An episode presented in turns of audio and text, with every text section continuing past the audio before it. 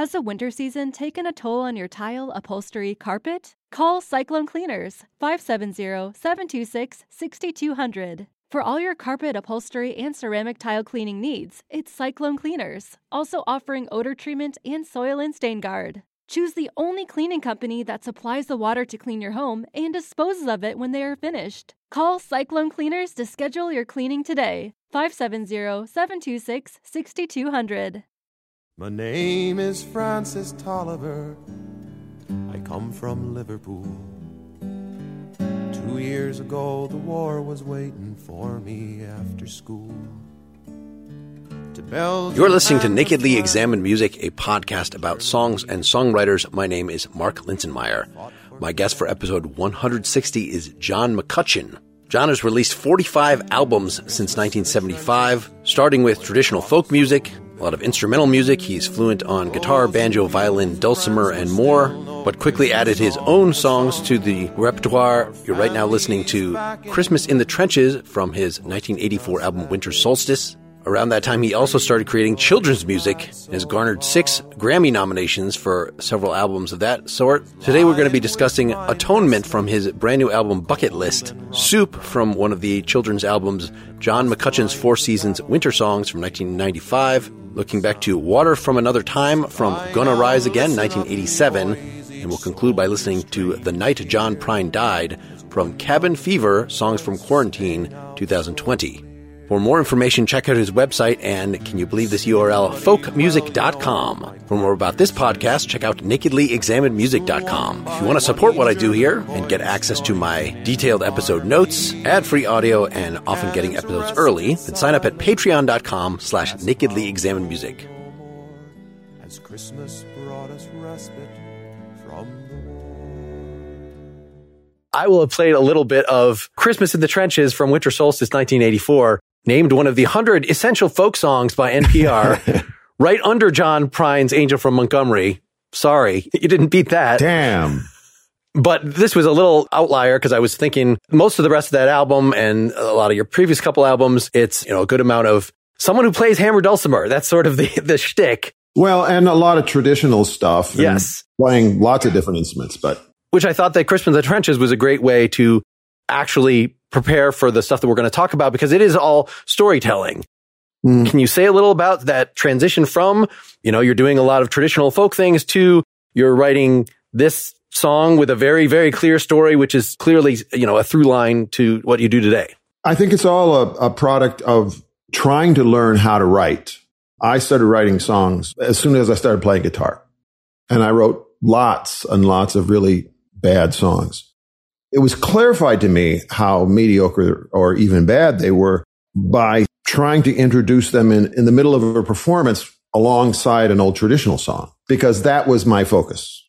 At age 20, I went and I started hitchhiking around the Appalachian South, trying to learn to, how to play the banjo the way I heard people who had been playing the banjo all their life played. And that was when I learned to play the fiddle and the autoharp and the mountain dulcimer and eventually the hammer dulcimer and all this kind of stuff. And at that point in my life, I was a student I, and there was no no in my vocabulary. So if I was learning to play the banjo, I was inevitably going to be around fiddle players. And I eventually ended up being around meager numbers of hammer dulcimer players there were in the world at that time. But it was clear to me that the songs I was writing were not good. And I thought, well, I'm going to learn how to write songs the same way I'm learning to play the banjo. I'm going to listen to those people who do it well. And I especially want to listen to those people who came out of a traditional culture.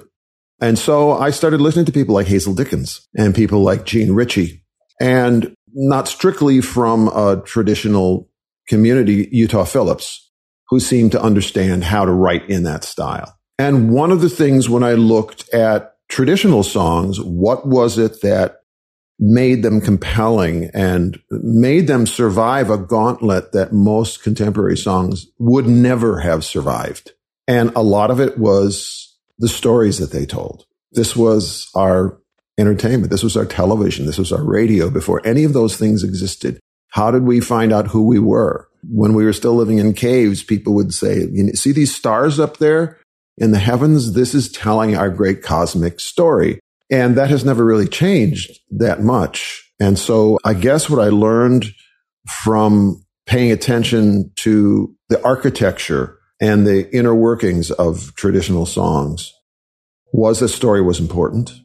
It was compelling and it was a way to get an idea across. And then I also started getting invited to the National Storytelling Festival and I was around other, what I would call workers of the word and was really in heaven seeing the way that people just luxuriated in language and in story. And I ended up marrying one of those storytellers, in fact. Well, let's get quickly to, you know, so we've got 40 plus albums later. Bucket List, the current collection of very story based songs for the most part. Atonement was the one you picked, particularly like Christmas in the Trenches, attuned to a time to, you know, this mm-hmm. is not a specific historical event, but like this is the kind of stuff that is happening now, should be happening now. Can you say a little about your approach with this song just for a second before we hear it? And then we'll talk more in detail. This was a, a, completely accidental song in much the same way that Christmas in the Trenches was. I mean, I wrote Christmas in the Trenches because I was killing time in a backstage dressing room in Birmingham, Alabama and got into a sort of story swap with a janitor who happened into the room. And the final thing she told me before I had to go out on stage was the story of the 1914 Christmas truce. I had not thought about writing that story. It just was presented to me. All the songs on Bucket List, like the album previous to that, Cabin Fever, are products of the pandemic. You know, I had lots of time now that I wasn't getting on an airplane every weekend and I wasn't filling up my time with concerts and sound checks and post show meet and greets and stuff like that. I was just home all the time. And so I wrote and it became a kind of momentum. My wife, who's also a writer, and I have a little cabin up in the North Georgia mountains and it's where we both go to write. And so I was spending a lot of time there. And I remember the day I wrote Atonement. I was not expecting to write this story. It, it had not been something that was on, pardon the pun, my songwriting bucket list to write a song about. But I went out and I sat on the front porch as I usually do, looking out at miles and miles of trees. And I thought, well, what am I going to write about today? And nothing was coming. And then a truck drove by on the other side of the cabin, which is, has, we have a little road there. And I heard gravel crackling. And I thought, okay, tires crackle in the gravel as I pull up to the place. And then it all kind of tumbled out. Did I write it thinking, well, this is something for our time? That wasn't my intention. I just wrote. And I'm really used to, you know, especially when you're in the zone, trusting where it's going, even though you don't know. Looking back on it, it's an important story because we tend to referencing one of the other songs in the album, we, we tend to other people.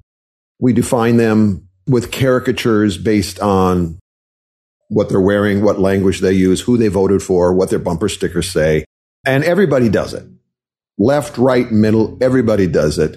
And it occurred to me, sort of referencing back the story of John Newton, who wrote Amazing Grace.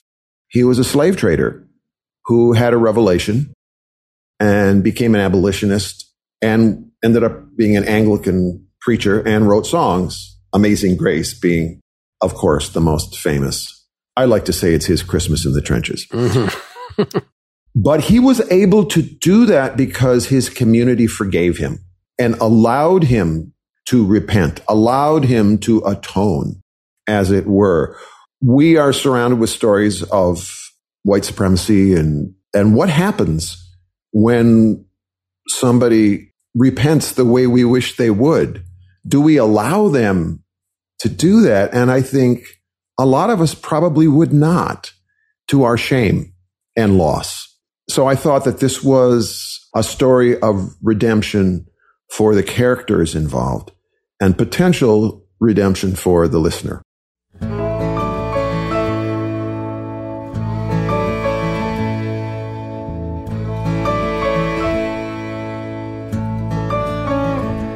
Tires crackle on the gravel as I pull up to the place. Take a breath and step out to meet history face to face. Stone chimneys all that's standing, the rest had gone to ground. Ain't been back here since the night I burned the damn place down. Oh, I was young and stupid, sure and hard back then. The only lens I looked through was the color of my skin. Everything they taught me, everything I heard, led me on a one way track to what at last occurred. Didn't know no better. I was jobless and unschooled, found a place to put my anger. I was ready to be fooled guided by my grievance, force fed my demands. They put hatred in my heart and a gun into my hands. Now, 25 years later, I'm standing amidst the truth, paying for the crimes that I committed in my youth. And prison would not be enough to wash my sins away. The ashes of my actions surround me here today.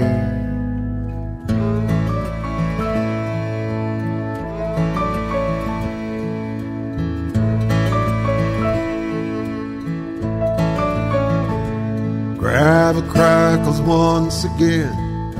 Truck stops next to mine.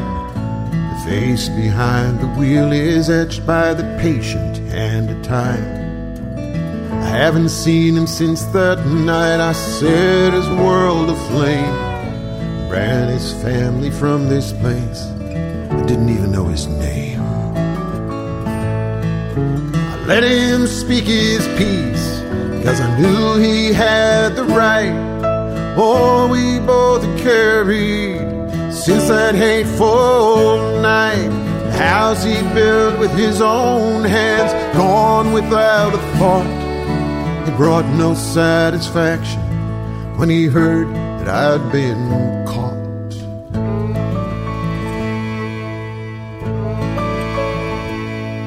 I know what I'd taken was more than just a home. I've been struggling for years, finding some way to atone. I hope that maybe something good somehow had survived. He finished just about the time the building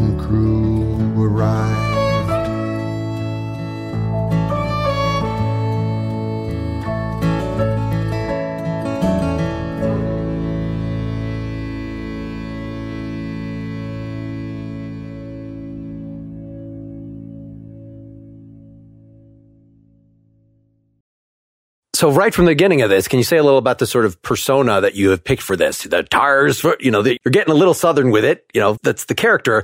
Well, it's where I've lived for 50 years, you know. But was there a specific like country singer voice? You know, my country music literacy is raising its head. Illiteracy is raising its head here that I can't tell exactly if you're channeling somebody in particular or this is just a side of you that currently comes out. Oh, I think it's just a side of me that is real. Mm-hmm. If you're a writer, of any sort, you get really good at eavesdropping is how you learn how people talk. And you listen to the way people say things, phrases that are used. And I have lived in the South for way most of my life, all but the first 18 years. And it's my home. You know, I'm not native to here, but it's, you know, they're going to bury me in the red clay of Georgia here, someplace. The two things when I write, the two things I have to determine before the cogs start to mesh is number one, what is the story? And number two, what is the voice? And in this story, I felt it had to be the voice of the guy who was determined to atone. He was saying, I was young and stupid, sure and hard back then.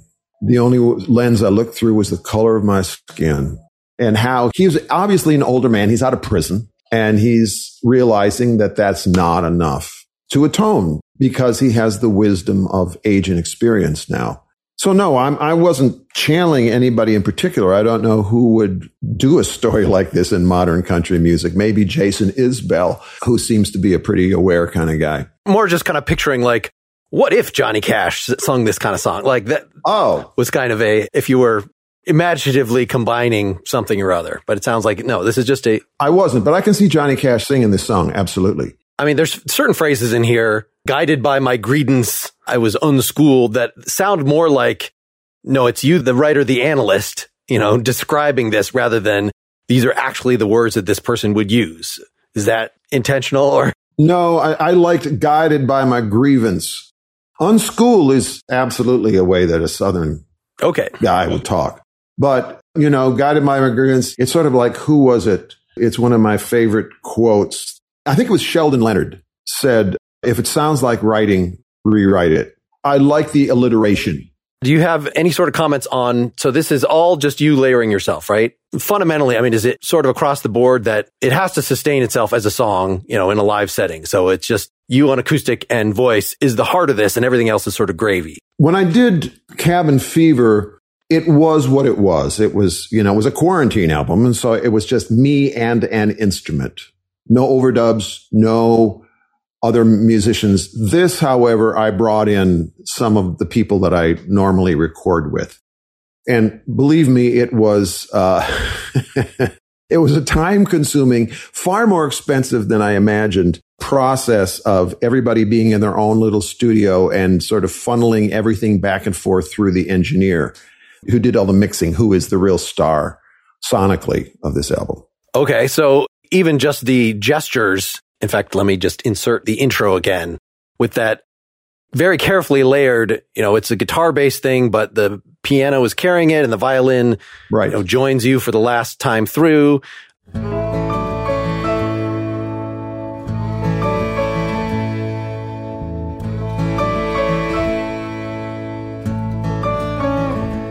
Tires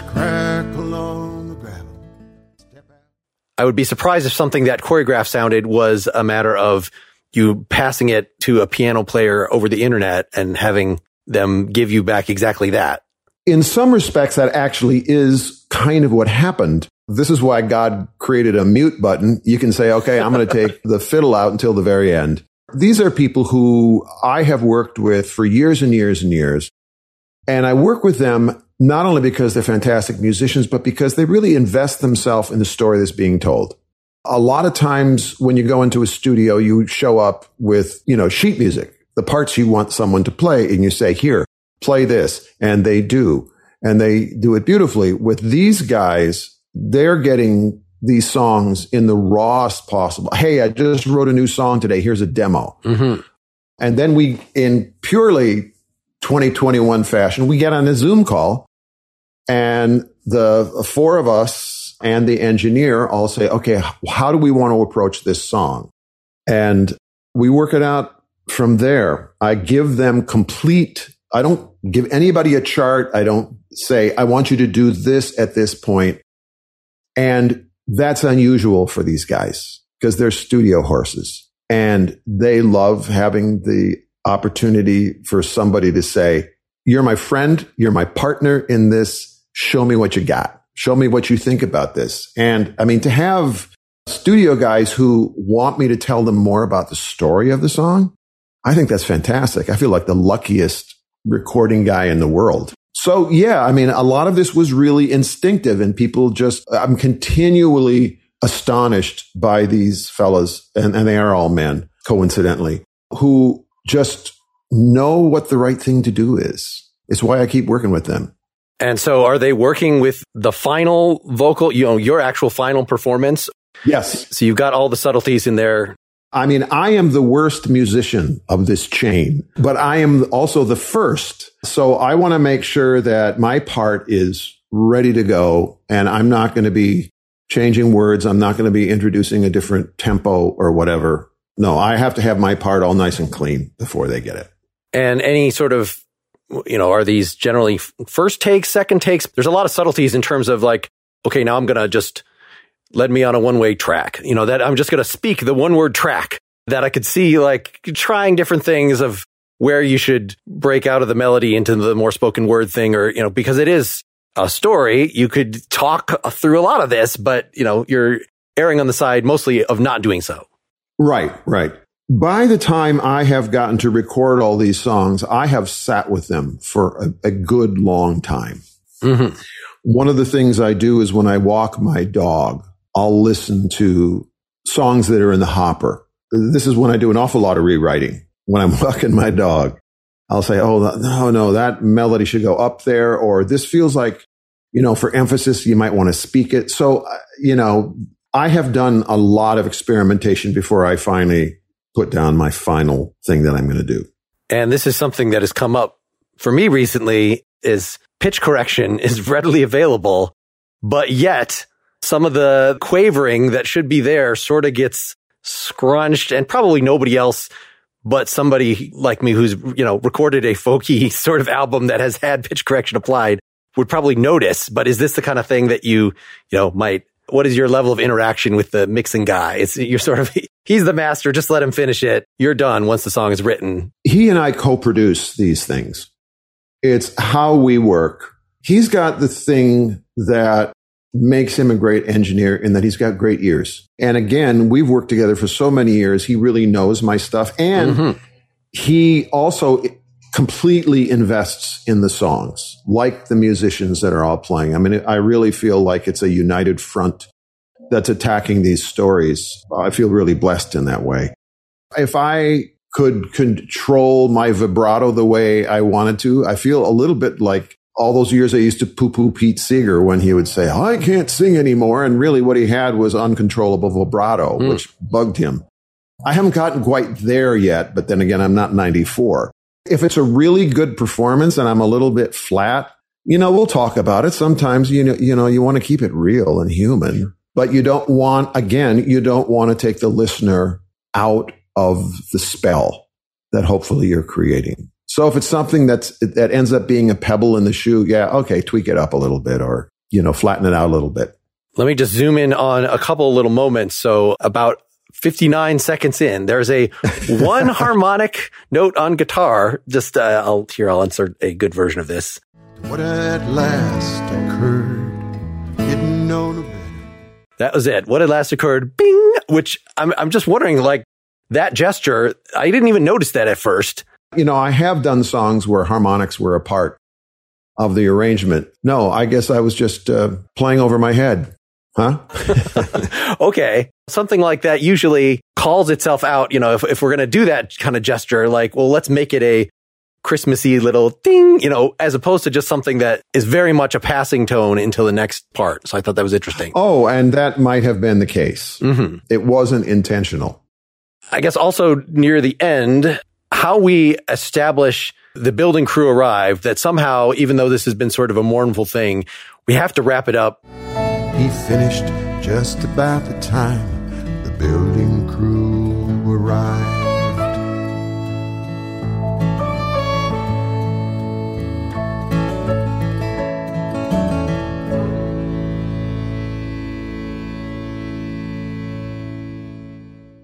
I guess it's just we get that really low piano hit there, which also is a thing that could have been much more dramatic and hyped up, you know, just to round it out. And it, we don't want to make it syrupy or anything, but it just has to settle in to something that makes it sound like this is a good ending. Well, and it's a little bit of a surprise because people don't know how it's going to end. There was a, a film I saw which helped direct the arc of this story. Before Liam Neeson decided he wanted to be an action hero, I was visiting my youngest stepdaughter who was going to Trinity College in Dublin. And my wife and I had arrived in Dublin. And as you do when you're traveling from the United States over to Europe, you arrive at a time when you, you know you have to stay awake as long as you can. So we're sitting in our hotel room fighting sleep and we decided to watch a movie. And there was a movie called, I think it's Five Minutes in Heaven or 30 Minutes in Heaven or something like that. And it's about an IRA terrorist played by Liam Neeson who decides to go and apologize to the families of people that he had murdered in his terrorist past. One of the most important lines to me in the song is, I let him have his peace. This is what this character in this film did. You don't get defensive. You pay attention to it because you are coming at some kind of atonement, some kind of apology And to really apologize, you have to accept the response of the people to whom you're apologizing. Well, I thought that was interesting that you chose not to quote other than he hadn't gotten satisfaction when when he heard that I'd been caught. So there's a little bit of something of the gist of part of what was said, but for the most part, you just leave that as a space for the listener to imagine sort of what the lengthy speech was and how it might have been delivered, you know, that you're sticking to the viewpoint of the listener here. And one of the things I think I try to do is make my listeners engage in the story and don't give them all the answers and let them have some space to fill in those blanks on their own. Let's stop and talk about Masterclass, where you can learn from the world's best minds anytime, anywhere at your own pace.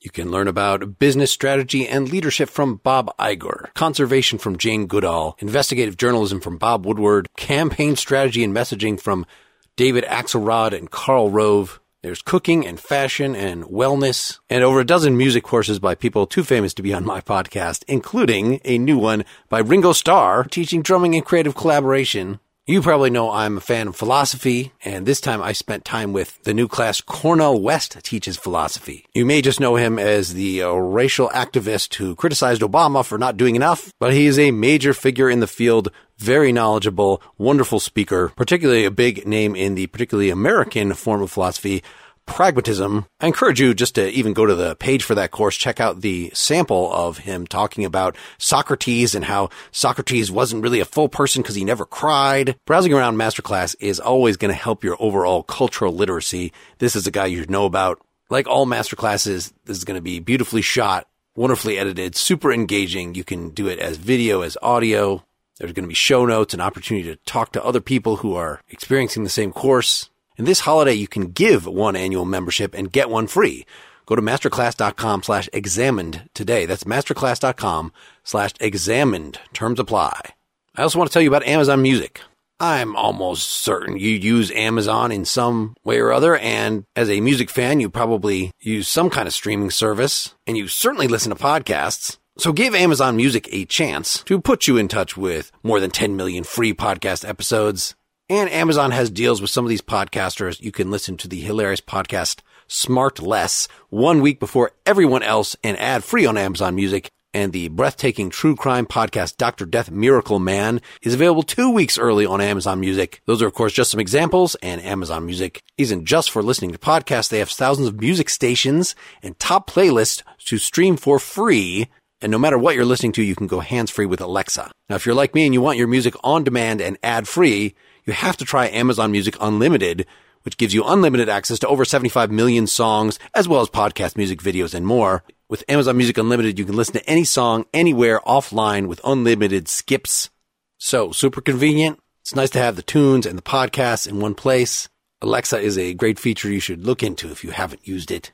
If you've just been getting your streaming music off of YouTube or something, don't do that. This is going to be a much less clunky solution for you. And best of all, it is completely risk free. If you've never tried Amazon Music Unlimited, now is a great time. For limited time, new customers can try Amazon Music Unlimited free for three months with no credit card required. Just go to amazon.com slash N-E-M-P-O-D. That's amazon.com slash N-E-M-POD. That's amazon.com slash NEMPOD to try Amazon Music Unlimited free for three months.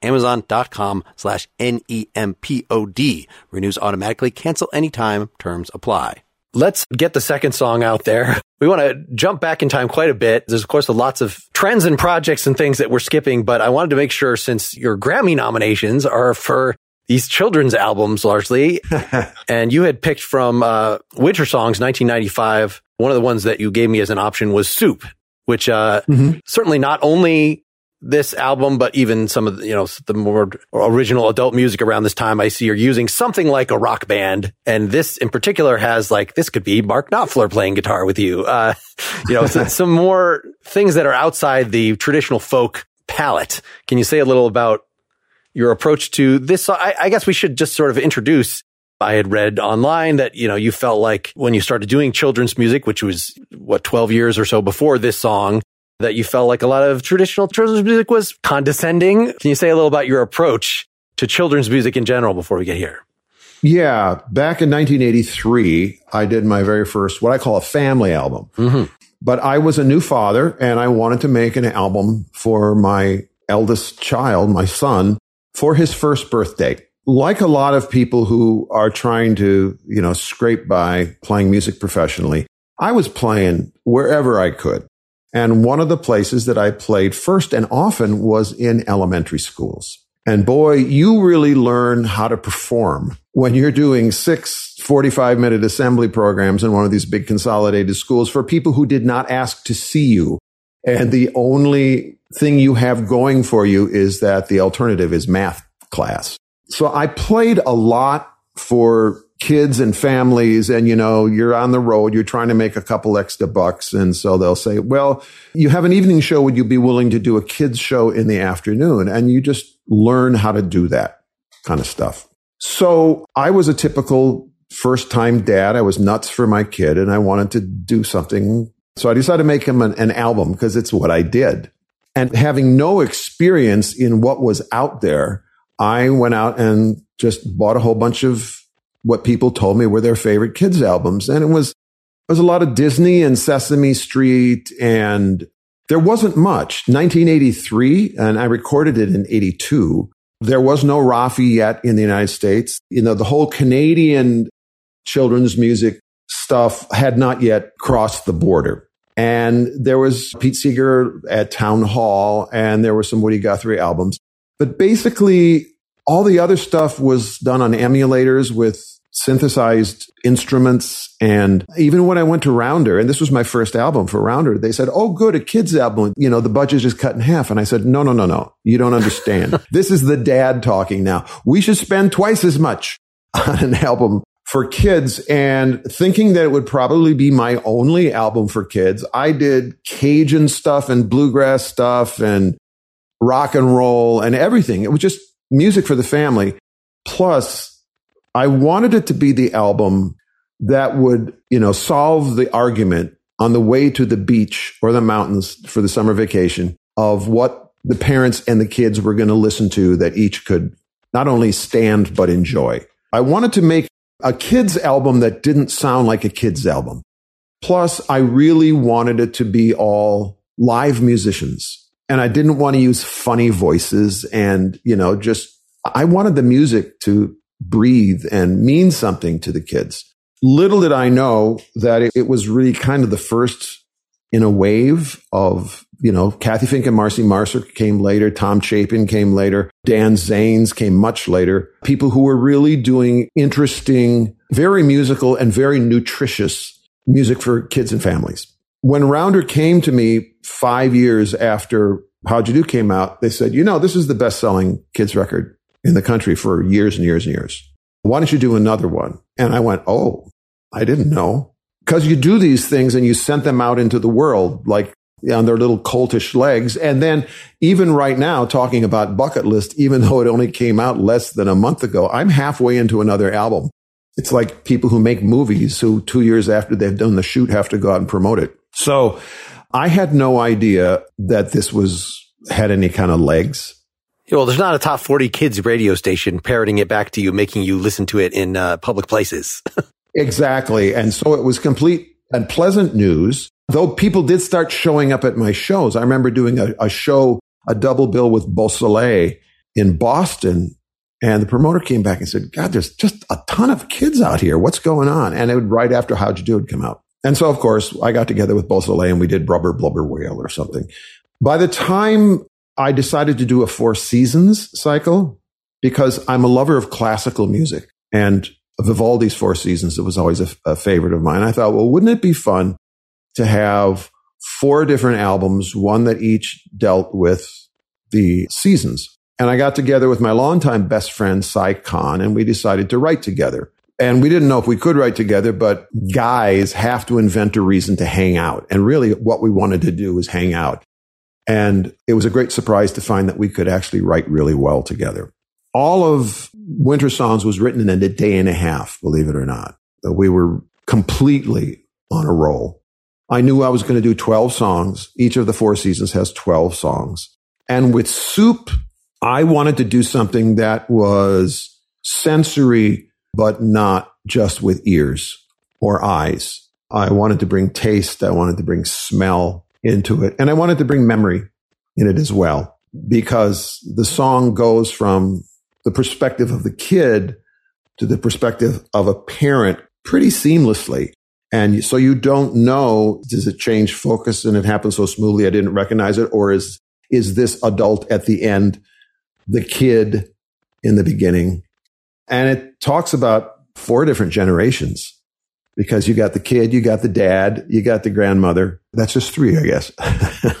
I'm too used to being. A well, if you're imagining the the audience being the uh, the uh, that's another generation, right? Okay. Well, thank you for that. thank you for that lifeline. Soup was one of those songs that just fell out as quickly as we could write it. You know, the story was obvious to us. And again, we wanted, I had just played a show at the Washington School for the Deaf and Blind, like weeks before we wrote this album. And I came in knowing, oh, okay, we've got to start employing other senses because I've just been in a situation where so much of my imagery is visual imagery and there's other ways to deal with it. So I love this song.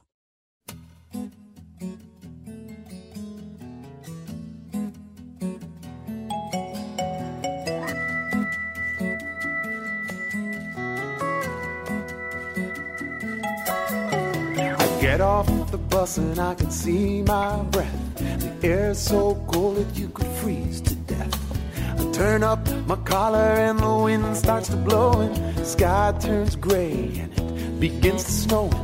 Put down my head, it's only two blocks more. I make it to my house and then I open the door. Smells like winter at our house.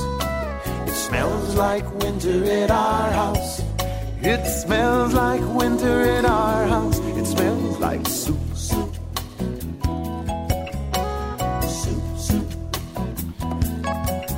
When my dad was a kid in my grandma's home, she taught him how to start with the old soup bone. You put the water, carrot, celery, and onions in the pot. It only takes a little of whatever you got. There ain't no in a hurry, and my grandma would remind Anything worth waiting for is gonna take time.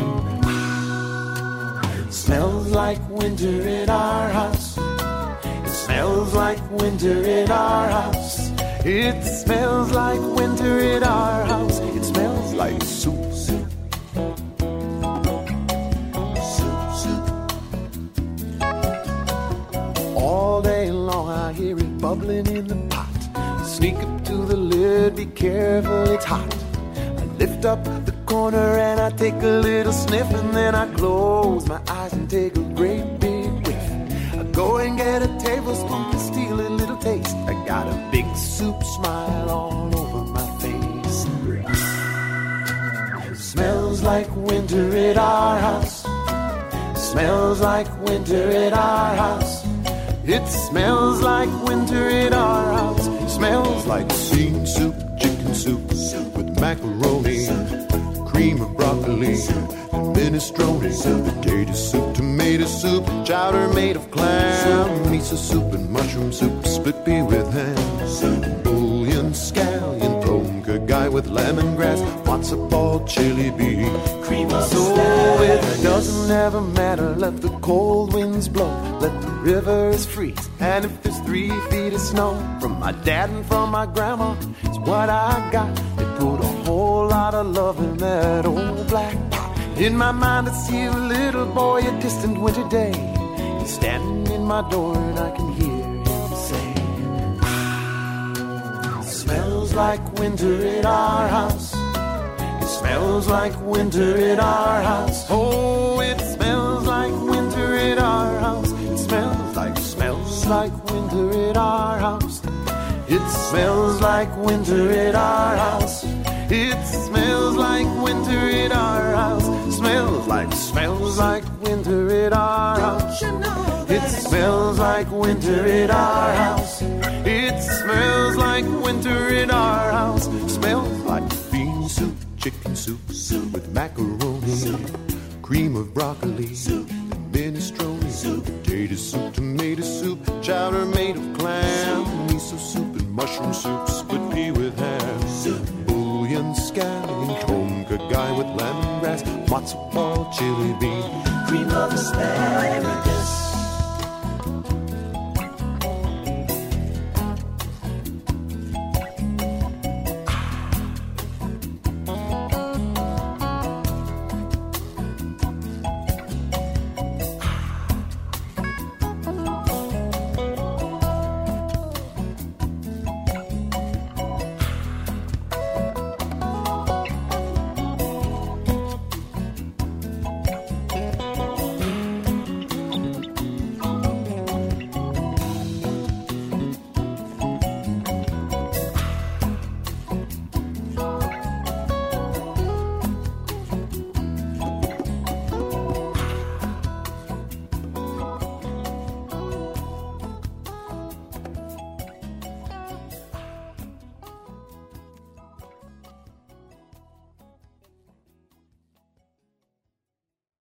All right. So another one where clearly written to be a potential solo guitar and voice thing, but you've got the full band here kind of immersing the acoustic. Like it seems like it's a, a tremendous mixing trick to keep it all sticking out enough that it's audible. Was this also the same sort of we got live instrumentals in a room. We're doing the everybody watching each other. Like, was this for the most part everybody at the same time, or was this layered a big production? Most of it was live. Okay. And I think there's only one, no, none of the instrumentalists. Well, Pete Kennedy played the guitar, the electric guitar. But the fellow who is now, who shortly after this session actually became my full time bass player and my full time keyboard player were the singers, Hmm. JT Brown and John Carroll. And it was just really, again, presenting this song and saying, what can we do with this? What feels right? And when everyone is smiling at the end of a take, one thing I've learned from my wife, who's a children's book author, is to never let go of the fact that you want this to be accessible to kids. You want this to be fun for them. And, you know, just the word, ah, Yeah. it feels so great to say that. You conjure up all the ways in which you might be prompted to say, ah. Whenever I've done my kids slash family albums, I've always kept in mind that who the audience is.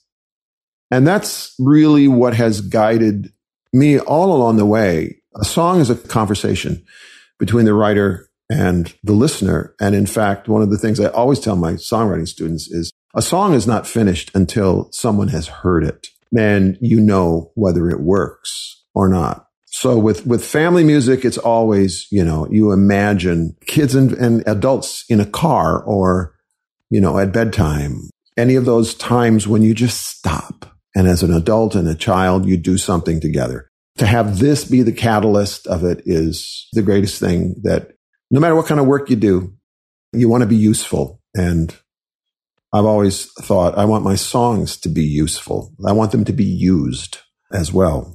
Well, it's interesting that you felt like, you know, that five minutes was not going to be too lengthy for little kids' attention spans. You know, that you're like any sort of rock and roll song, you're letting there be a little bit of not a full on guitar solo, but you know, some riffage Mhm. at the end, uh, even a little bass run, you know, let the bass have a little solo there for, for a couple bars there and just, you know, letting it, the fact that this cream of broccoli minestrone potato soup, this sort of thing that sounds like it's the bridge that you're like, oh no, that, that can also come in at the end that we can just, you've set up an, an atmosphere that you feel like is going to be comfortable enough that it's not just like everybody's singing along, you know, that sort of traditional kids song. It has to be anthemic and probably wrap up. You know, you can't make like baby beluga. You can't make that five minutes long.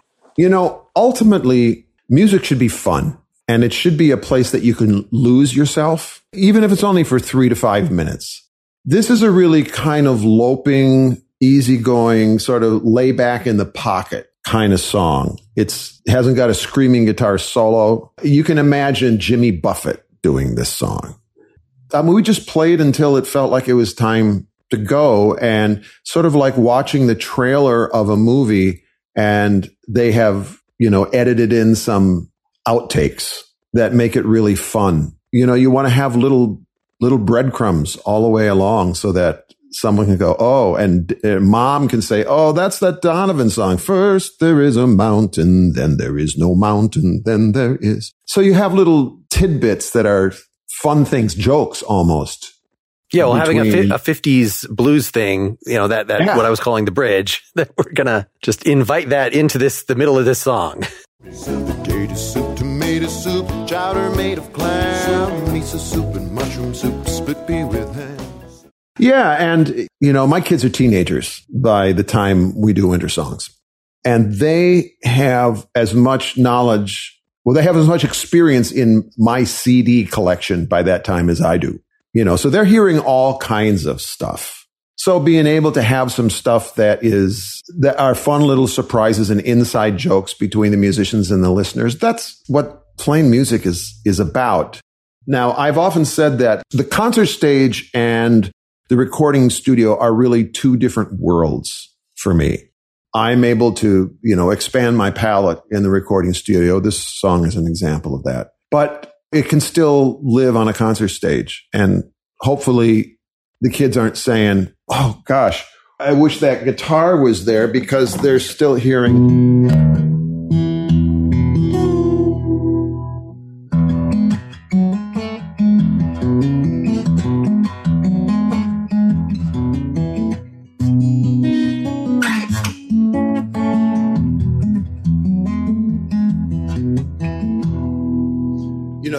Still got that seductive little riff in there that they'll recognize and anchors the whole thing. Oh, yeah. It seems almost out of place to say, I strongly prefer that, that pure sound, but that's just the folk thing coming out.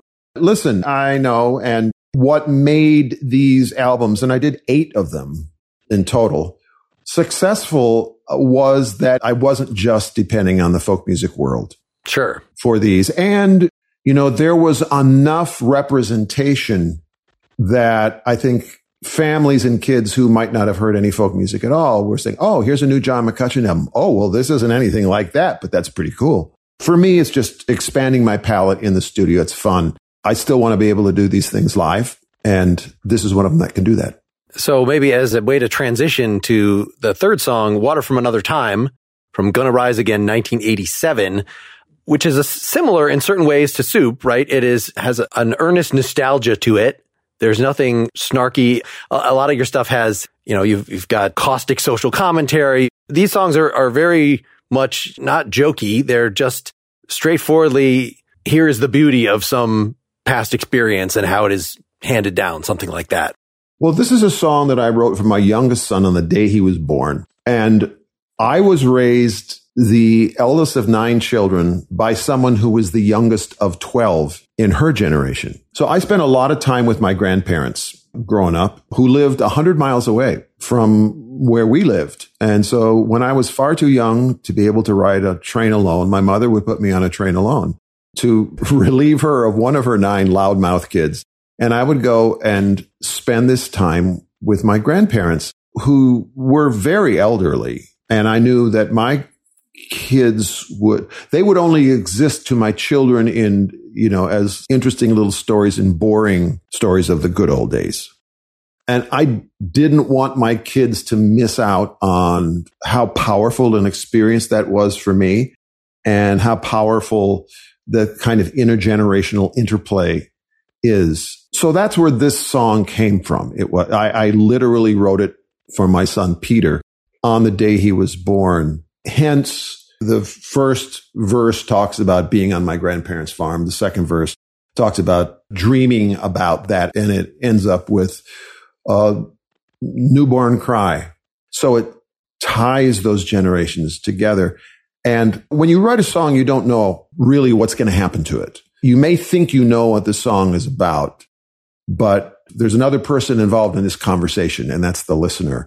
So this song, and I think it's probably the old ways help the new ways come and save a little water from another time. This was based actually on a primitive painting that my friend Dillon Bustin, who for many years was the state folklorist of Massachusetts, told me about an Indiana traditional artist who would paint pictures and then write little poems And the poem was, don't spend your money all in one lump. Just remember the old town pump that every day had to be primed with water from another time. And that's where the whole phrase came from was this poem on a primitive painting by this woman from Indiana. You know, so a lot of environmental groups have actually used this song.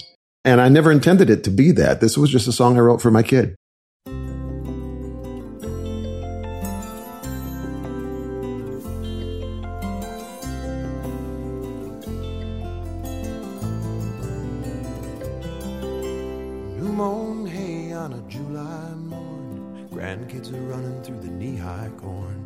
Sunburned nose and a scabbed up knee from a rope at the white oak tree. Just another summer's day at Grandpa's farm with Grandma's bucket hanging off my arm. You know the old pump's rusty, but it works fine, primed with water from another time. It don't take much, but you gotta have some old ways help, the new ways come. Just leave a little extra for the next in line. They're gonna need a little water from another time. Tattered quilt on the goose down bed, every stitch tells a story, my grandma said. Her mama's nightgown, grandpa's pants, and the dress she wore to her high school dance. Now, wrapped at night in those patchwork scenes, I waltz with Grandma in my dreams. My arms, my heart, my life entwined with water from another time. It don't take much, but you gotta have some. The old ways help, the new ways come. Leave a little extra for the next in line. They're gonna need a little water from another time.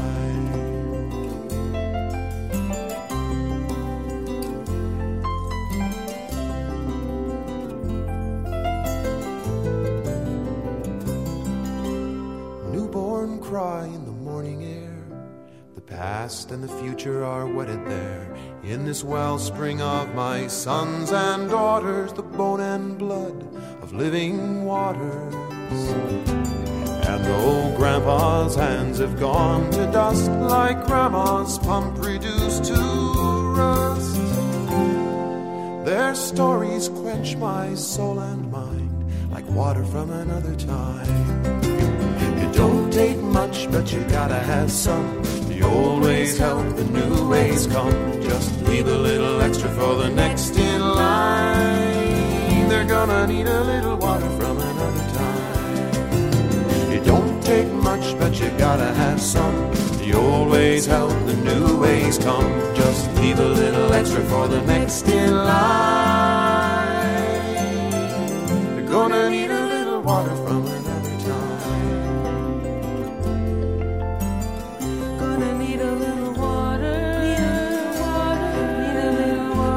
need a little water from another time.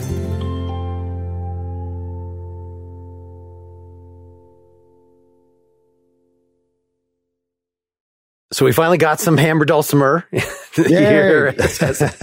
I don't want to focus on the on the 80s production, but it does open up another avenue of being bright and pretty that you've got, you know, the super reverb percussive keyboard in there, you know, sort of a synth piano kind of thing, apart from actual piano. And we got guitar harmonics up the wazoo in this song. The dulcimer that really fills out that treble space. Any sort of thoughts on sort of how you were arranging back at this point? This was the first album that I intentionally got a band together. Before it was like, how are we going to treat this song? Oh, we need a conga player. Great. Let's bring in this guy. Prior to this, I had worked with the group Trapezoid a lot. My producer was Paul Reisler, who was the guitar and the hammer dulcimer player in the band. And they were all dear, dear friends of mine. We performed a lot together and they felt like they could give voice to the songs I was writing. And it was all completely acoustic, almost never a drum set.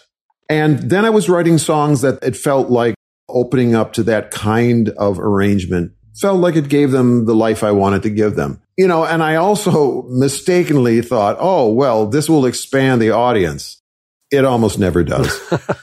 And some of the songs just, you know, I was a kid who loved rock and roll when I was a kid. Yeah, horn section, sure. Screaming guitar solo, yeah, let's do this in this song.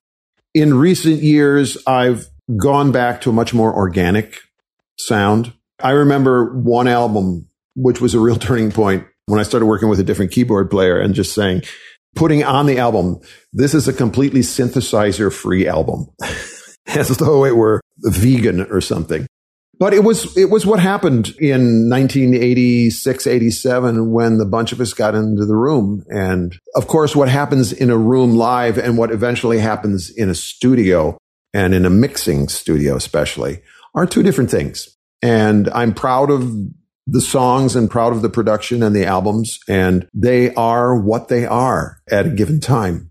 And I feel really comfortable working with the sonic atmosphere that I'm in at the moment. And it dictates the way I write in some ways. Well, I'm also curious just about how you've made your way through the, the music business with these different sounds that, you know, if you start as a, an ambassador, a musicologist of folk music, well, that there's a certain festivals and playing libraries and things like that. And you mentioned that is comfortably adjacent to children's music, you know, these sort of functional settings of people need to be entertained as opposed to you know, this is my original folk rock country, whatever it is.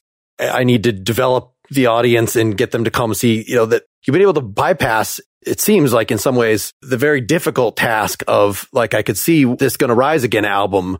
You said you thought this might expand the audience, that this is, seems like something, I don't know, whatever John Denver was doing at the time in terms of that market, trying to hit, you know, whatever those charts would be. Have you just been, for the most part, acting off the radar of any sort of chart or organizational recognition such that absolutely i'm an encyclopedia of poor business decisions it's an interesting question you raise because then shortly after i did uh, Wintersongs i put out an album which was basically entirely acoustic all traditional sprout wings and fly well and a, and a live album around that time that is also super traditional stripped down sounds nothing like winter solstice. Yeah. I love traditional music too much to leave it far behind. And there was a particular time when a lot of my compatriots in this business were not even wanting to use the term folk music because they thought it limited them. Mm-hmm. And I never went that route.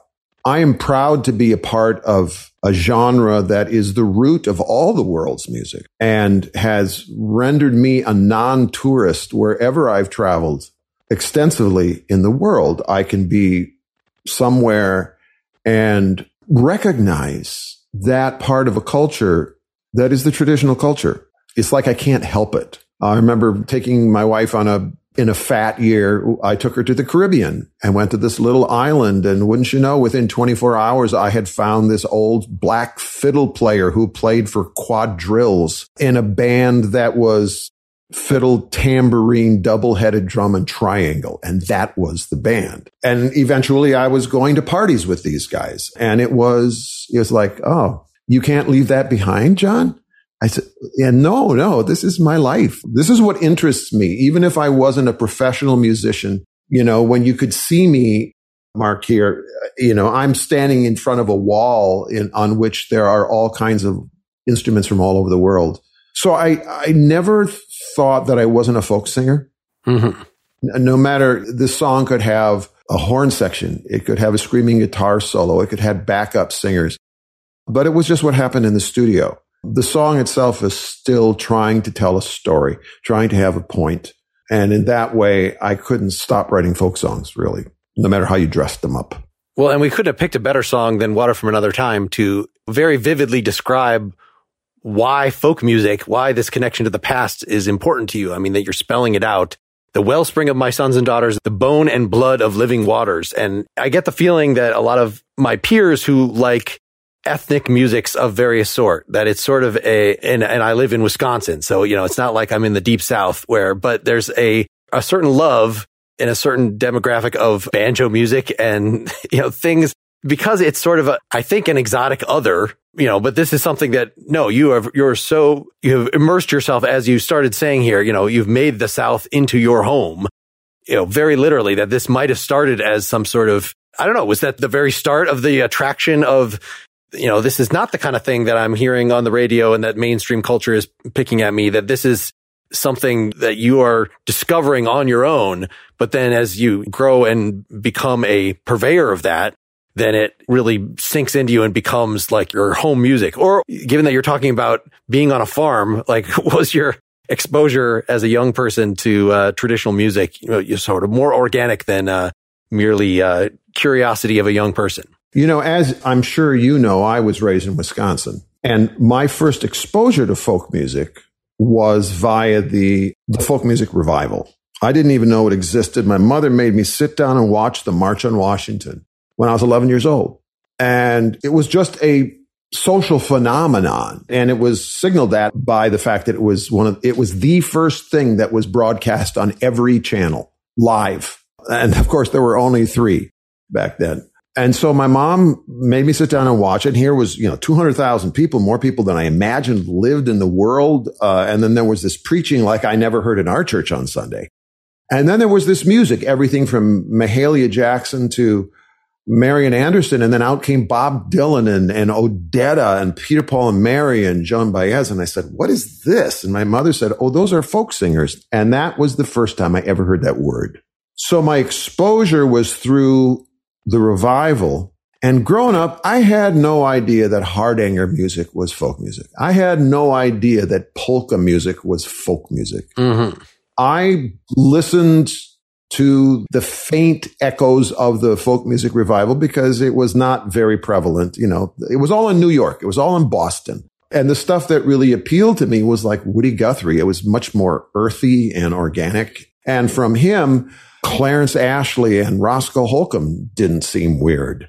And so I went south because I believed, like most young people in America, that the only place real authentic grassroots folk music existed was in the South, especially in the Appalachian region. And little did I know that the college I went to, St. John's over in Minnesota, the year after I left on this odyssey, started a fiddle contest and they would hire me to come back up and do a show as part of it and host these guys that if I had known that they existed, I may never have gone south.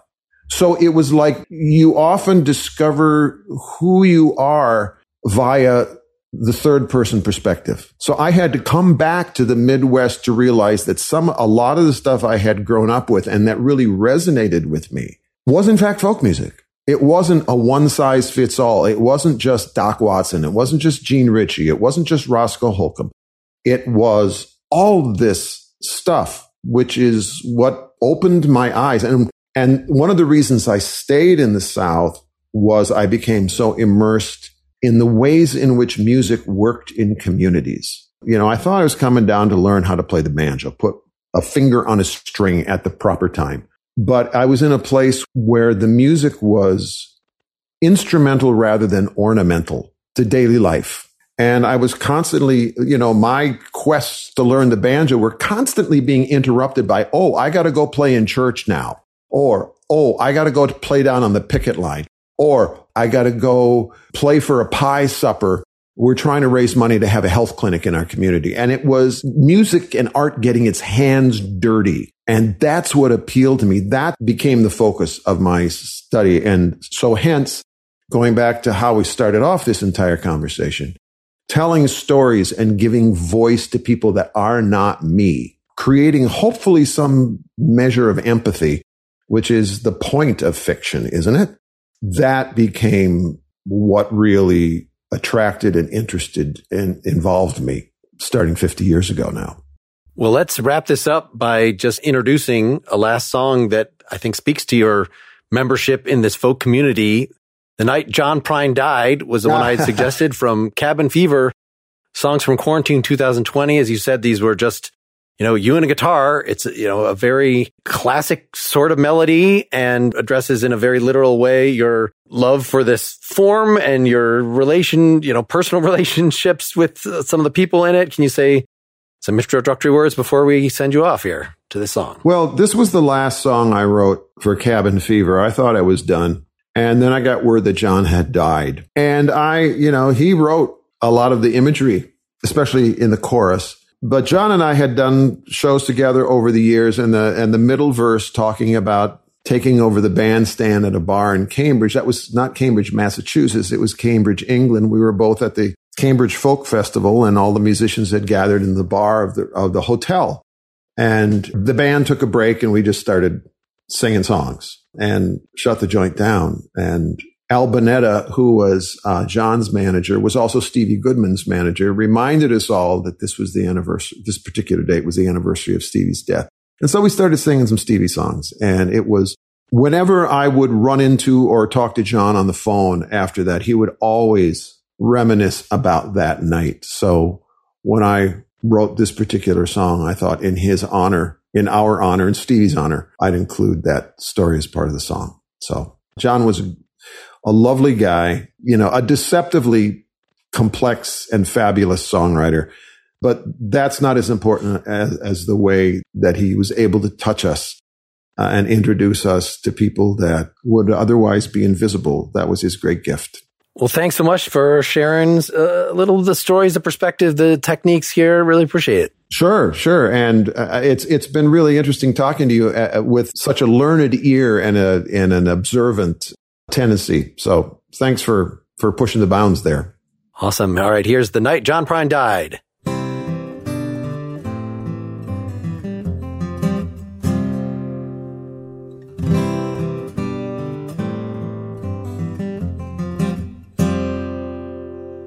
In these times each day feels like the next. But just tonight, my old friend Richard sent a tearful text. I could feel his sorrow on the screen, wondering if I'd heard the news tonight that John Prine died.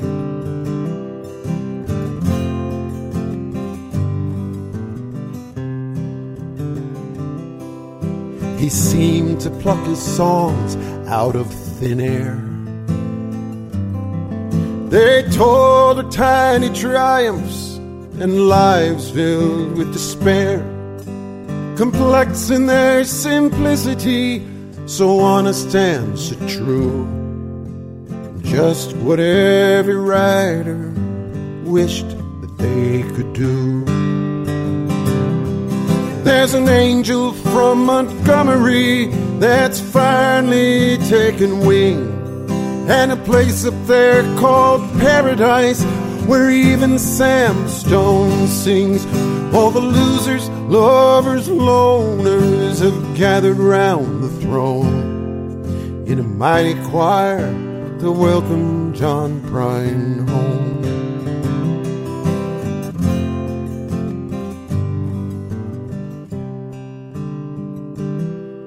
I remember a night, a bar in Cambridge town. The band took a break, we took the stage and shut the whole place down. It was Stevie Goodman's birthday, just eight years since he died.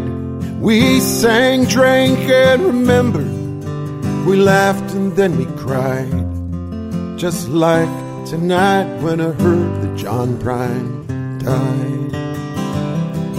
There's an angel from Montgomery that's finally taken wing. A place up there called paradise where even Sam Stone sings. All the losers, lovers, loners have gathered round the throne in a mighty choir to welcome John Prine home.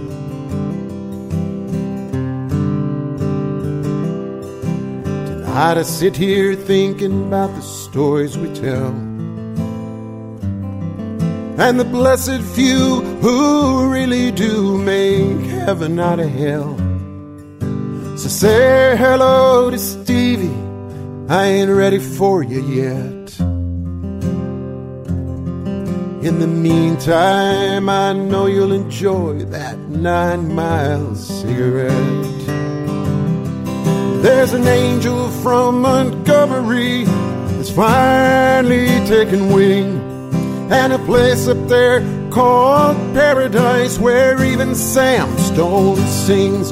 All the losers, lovers, loners gathered round the throne in a mighty choir to welcome John Prine home. All the loser, lovers, loners gathered round the throne.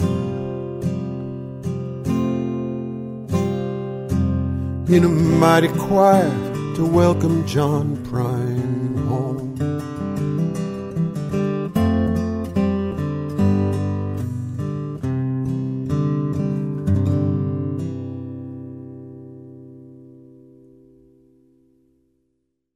Thanks so much to John.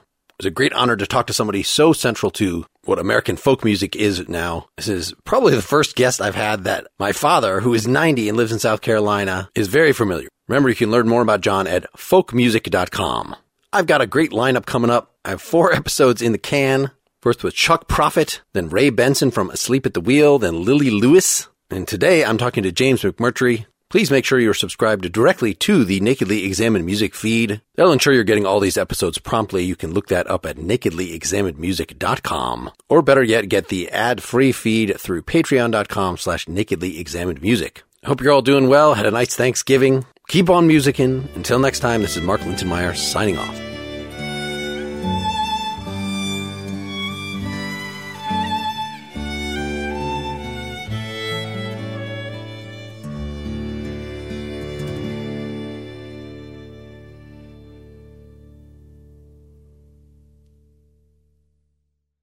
Has the winter season taken a toll on your tile, upholstery, carpet? Call Cyclone Cleaners 570 726 6200. For all your carpet, upholstery, and ceramic tile cleaning needs, it's Cyclone Cleaners, also offering odor treatment and soil and stain guard. Choose the only cleaning company that supplies the water to clean your home and disposes of it when they are finished. Call Cyclone Cleaners to schedule your cleaning today. 570 726 6200.